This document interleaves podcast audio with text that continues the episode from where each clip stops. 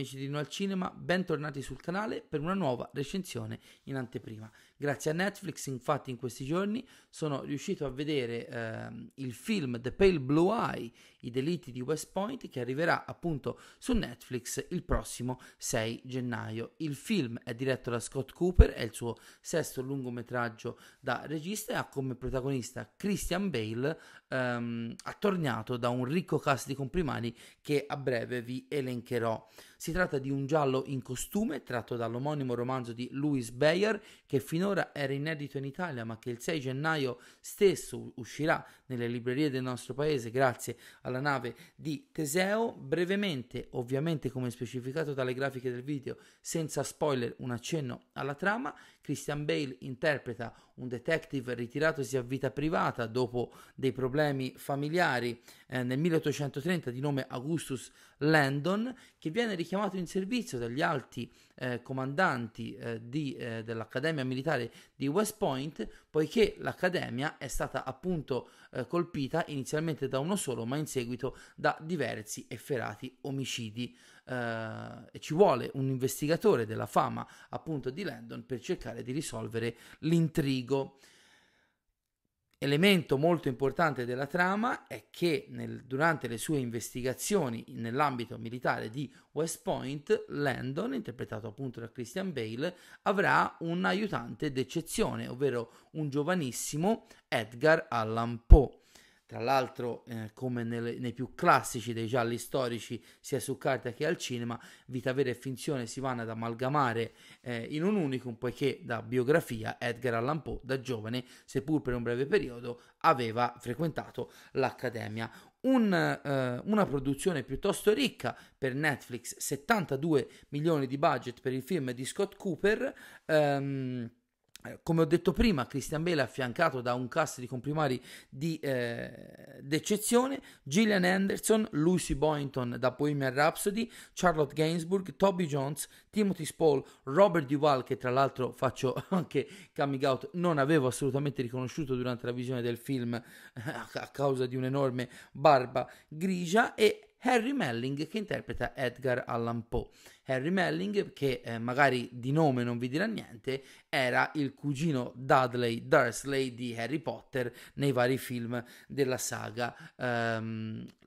tra l'altro devo dire che la sua performance è assolutamente fantastica, riesce a tenere testa benissimo, ha un intenso Christian Bale, si era già notata una grande capacità espressiva ehm, nell'episodio in cui era protagonista della ballata di Buster Scruggs dei fratelli Cohen, presentato qualche anno fa, eh, pochi anni fa, tre anni fa se non sbaglio, al Festival di Venezia, quattro anni fa, mi sa, sì, quattro anni fa, era il 2018, ehm, e appunto il, il, giovane attore che si è rifatto una carriera, diciamo, dopo i fasti di Harry Potter si sta dimostrando veramente un attore interessante, non, eh, non sfigura a fianco di una leggenda come Christian Bale. Dunque, um, il film è... Um,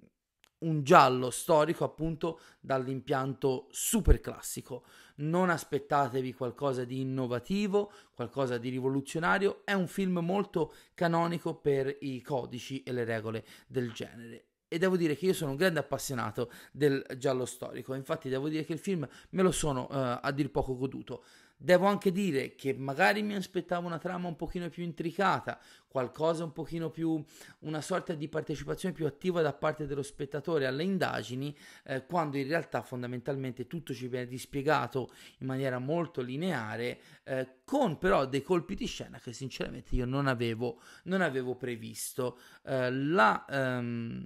confezione assolutamente di alto livello, soprattutto vorrei eh, sottolineare la meravigliosa fotografia di Masanobu Takayanagi, Um, I costumi e le scenografie sono veramente tutti di alto livello. C'è stato anche il momento emozione quando alla fine del film, leggendo i titoli di coda, dopo aver detto per tutto il film: Ah, senti questa colonna sonora, mi ricorda un po' il Signore degli Anelli, mi ricorda un po' il Signore degli Anelli. Questa orchestrazione di chi era? Esatto, era proprio del mio amato Howard Shore. E non lo dico assolutamente in modo negativo, che assomigliava al Signore degli Anelli, anzi, e devo dire che anch'essa è molto, molto ad effetto. Um, appunto, gli appassionati di romanzi storici gialli eh, avranno pane per i loro denti. eh, così come appunto gli appassionati del buon cinema di eh, ottima fattura produttiva. Come ho già detto, Christian Bale eh, dà mm, come sempre una performance intensa, in grado quasi di reggere da sola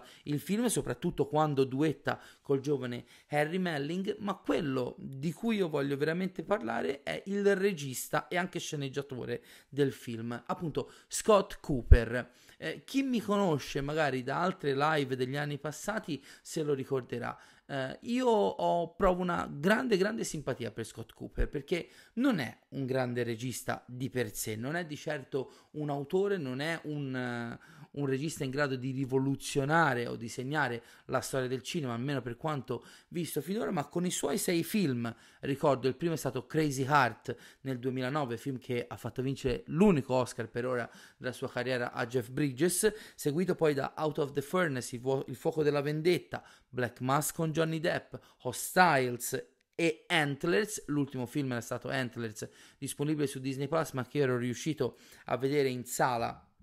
se non sbaglio poco prima della chiusura, forse era già il 2020, ormai il tempo è relativo. Fatto sta che in tutti i suoi film, inclusi The Pale Blue Eye, ha dimostrato una grande capacità tecnica e soprattutto un'umiltà che, come spesso vi ripeto eh, durante le mie live, durante i miei contenuti, è sempre più rara in quel di Hollywood. Eh, Scott Cooper palesemente non vuole fare film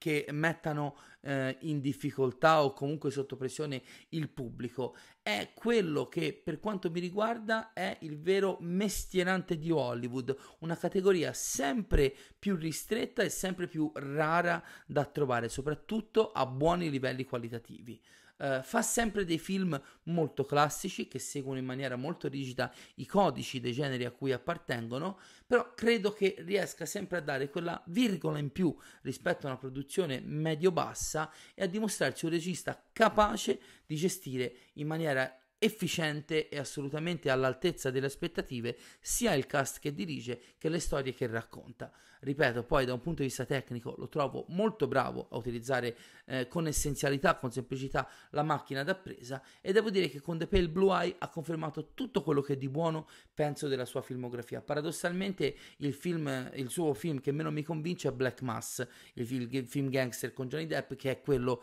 che nonostante non sia stato un grande successo è quello che inevitabilmente, anche se era pieno di attori famosi, ha attirato di più l'attenzione alla, mh, alla data della sua uscita. Eh, che dire, non voglio a- aggiungere molto altro perché appunto la trama di The Pale Blue Eye è ricca di sorprese, di colpi di scena che io stesso non ero riuscito a, um, a decifrare o anticipare. Um, Potrei fare dei titoli di riferimento, il film mi ha ricordato un po' From Hell, il vecchio adattamento sempre con Johnny Depp, tra l'altro della graphic novel di Alan Moore dedicata a Jack lo Squartatore, così un po' come anche il Patto dei Lupi senza gli estremi eh, action fantastici di quella pellicola. Fatto sta che come dicevo prima io eh, vado matto per i gialli in costume, i gialli d'epoca, soprattutto se sono mh, mm, sorretti da un impianto drammatico che nella sua semplicità semplicità funziona. E ripeto, anche un po' in conclusione,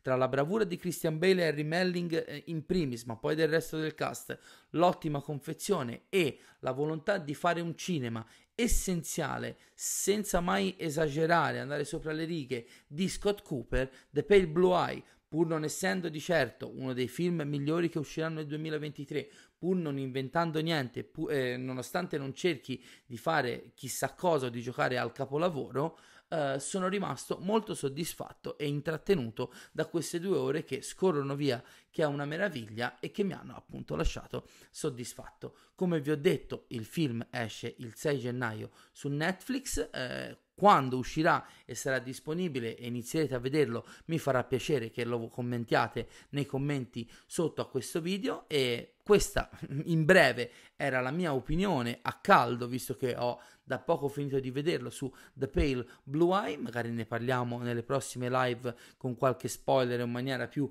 approfondita, spero che il film abbia un ottimo riscontro di pubblico eh, e che Scott Cooper possa continuare a lavorare a questi livelli. Eh, per il resto vi ricordo mh, le solite cose di rito, condividete Inno al Cinema con i vostri migliori nemici e i vostri peggiori amici, seguite le nostre pagine Facebook E Instagram per gli aggiornamenti sulla programmazione, il mio profilo personale è Michelino85 su Instagram, Michele Innocenti su Facebook, seguite eh,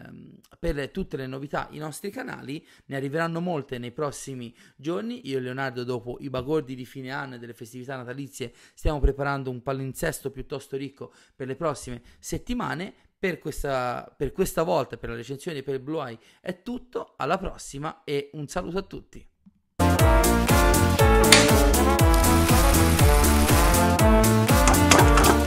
Música